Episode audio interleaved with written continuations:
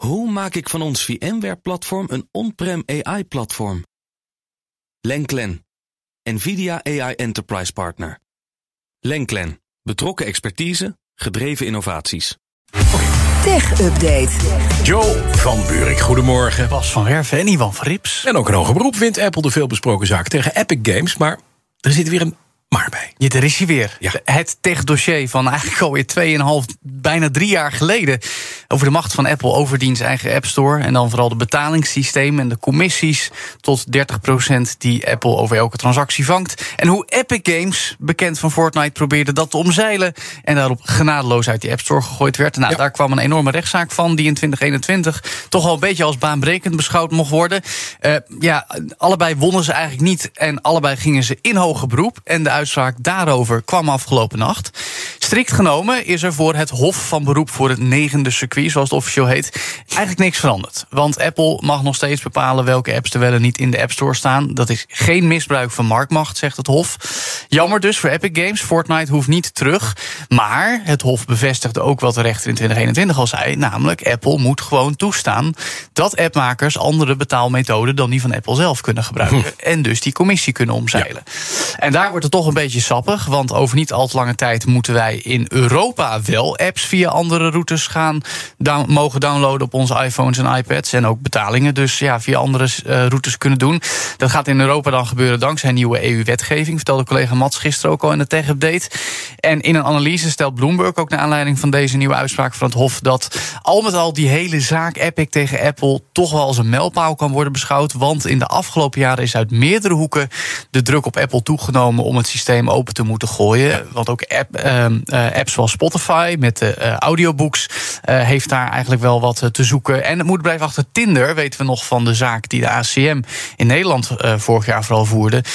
Ja, wordt er toch wel gekeken waar Apple nou gewoon de boel moet opengooien. Ja.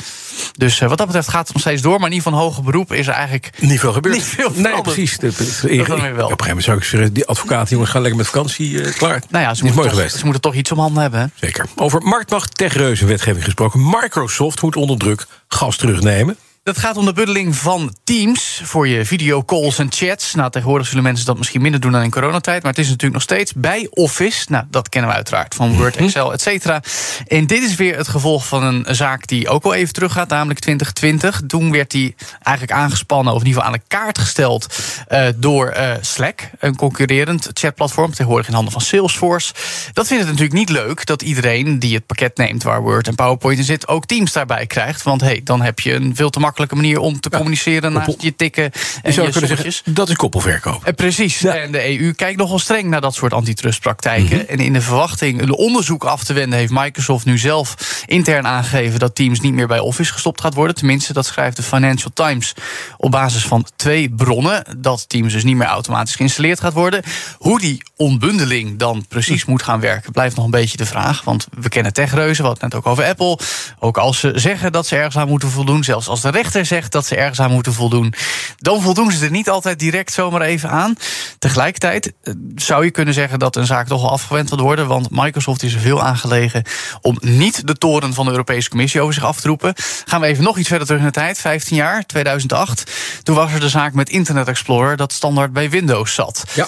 En toen was er eigenlijk al bepaald, dat mag niet meer Microsoft, mag je niet standaard bijleveren. Deden ze toch, ze kregen ruim een half miljard euro boete. En daar hebben ze wel van geleerd, zeggen ze nog steeds. Dus, eh, want as we speak moet er ook nog een overname van een gamebedrijf genaamd Activision Blizzard worden Oh. goedgekeurd. Ja. Een koopsom van 70 miljard euro. Ook door de EU. Daarin hebben ze ook al tijdens een van hun lobbytoespraken gezegd: Believe me, we know. We weten hoe streng de EU kan zijn over marktmacht eh, eh, en toezicht. Eh, daarover komt trouwens morgen nog groot nieuws. En naar verwachting gaat de Britse marktwaakhond dan officieel toestemming geven voor die deal. En dat is het eerste van de drie grote, namelijk de Britse, de Europese en de Amerikaanse. En dan gaat die deal gewoon door. Nou, dan kan jij een hoofdstuk sluiten. Nou nee, want dan gaan we nog zien wat er gaat gebeuren. Dan wordt het Oh, pas ja. echt interessant. Maar dat is een andere discussie. We gaan nog even kort naar Disney, want er is vandaag wederom Bijltjesdag. Hè? Ja, die meerdere ontslagrondes die daar zijn eh, eh, aangekondigd eigenlijk de afgelopen tijd. Eh, in de loop van maart hoorden we nog dat er 7000 mensen uit moeten bij Disney... om zo 5,5 miljard dollar aan kosten te besparen. Ja, dat soort aantallen zijn we toch vooral gewend van techbedrijven... en hun personeelsbestanden. De afgelopen ja, 12 maanden hebben we daar natuurlijk de ontslagrondes gezien. Maar ja, dan is Disney Disney opeens ook een soort techbedrijf, of ze nou willen of niet. Deze week gaat het dan daadwerkelijk gebeuren, schrijven diverse Amerikaanse media, waaronder Bloomberg. Uh, tussen ja, uh, eigenlijk gisteren, dus afgelopen nacht en donderdag, worden ongeveer 4000 mensen gevraagd om hun biezen te pakken. Dat is nogal een aantal, een flinke kaalslag. Hier, de vorige ronde was eigenlijk nog maar bescheiden met een paar honderd mensen. Nu dus in één keer 4000. Die vinden dan vooral plaats bij de afdeling entertainment, die van ESPN, de sportzender, Disney Parks Experience and Products. Alleen Bas, mocht je nou gewoon kaartjes knippen of toezicht houden op een leuke attractie, een, een, een rollercoaster of zo, dan ontspring je waarschijnlijk de dans, want dat personeel is nog steeds schaars. Ja, precies. Dus. Wat ook steeds schaarser wordt zijn uh, draken. Ja, en wat? animatronic draken. ja, ja. Die, uh, die zichzelf in brand zetten. Ja, dus, maar, uh, nee, maar goed, voor de start van de, van de zomer komt dan nog de derde ontslagronde. En dan zijn er dus bij elkaar 7000 mensen bij Disney uitgegooid. Dankjewel, Joe van Buurik. De BNR Tech Update wordt mede mogelijk gemaakt door Lenklen. Lenklen. Betrokken expertise, gedreven resultaat. Hoe vergroot ik onze compute power zonder extra compute power? Lenklen. Hitachi Virtual Storage Partner. Lenklen. Betrokken expertise, gedreven innovaties.